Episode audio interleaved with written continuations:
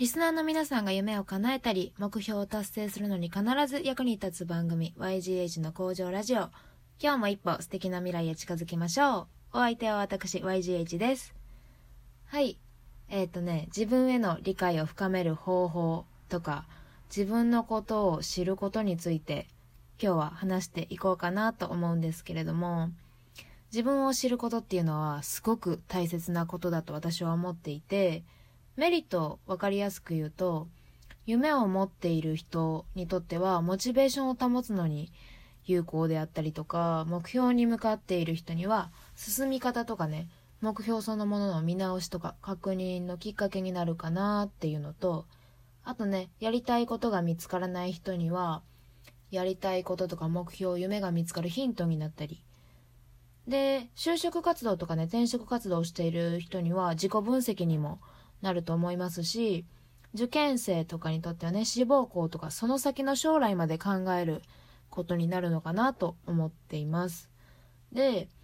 えっとね、人生において自分のことを知っておくっていうのは、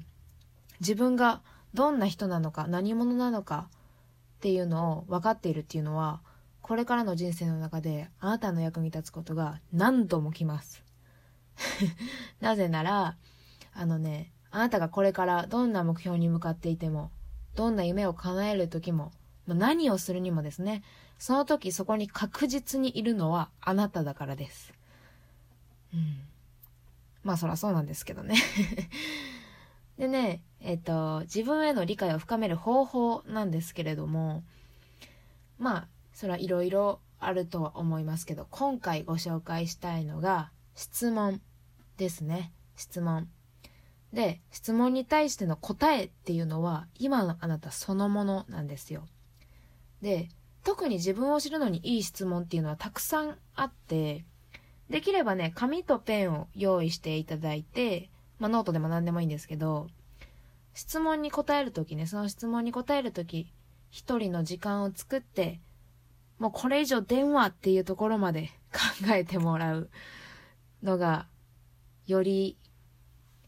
有益になるかなと思います。まあ、お家とかね、カフェとか、私が好きなのは夜の公園とかもですね。そういうところで、あの、ゆっくり自分と向き合うっていうのがいいかなと思います。で、えっとね、YGH の工場ラジオで企画を考えていまして、先ほどお伝えしたように、あの、自分を知るのにいい質問、特にいい質問っていうのがたくさんあるんですよ。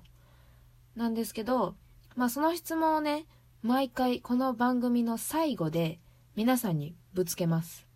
一日一つ。で、ラジオを聞いてくれたその時でもいいですし、後から時間をとってゆっくりでも答えを考えて紙に書いてみてください。絶対に未来のあなたをサポートしてくれるはずです。はい。今日お送りしたのは、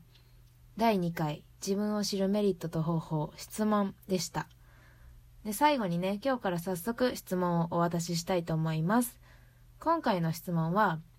どうしてあなたは YGH の工場ラジオを再生したのでしょうか？どうしてあなたは YGH の工場ラジオを再生したのでしょうか？まあ、このラジオにね、出会ってくださった皆さん、出会い方は人それぞれだと思うんですけど、何か理由があって聞いてくれたんだと思うんですよね。はい。自分と向き合ってみてください。YGH の工場ラジオ、今回はここまで。ありがとうございました。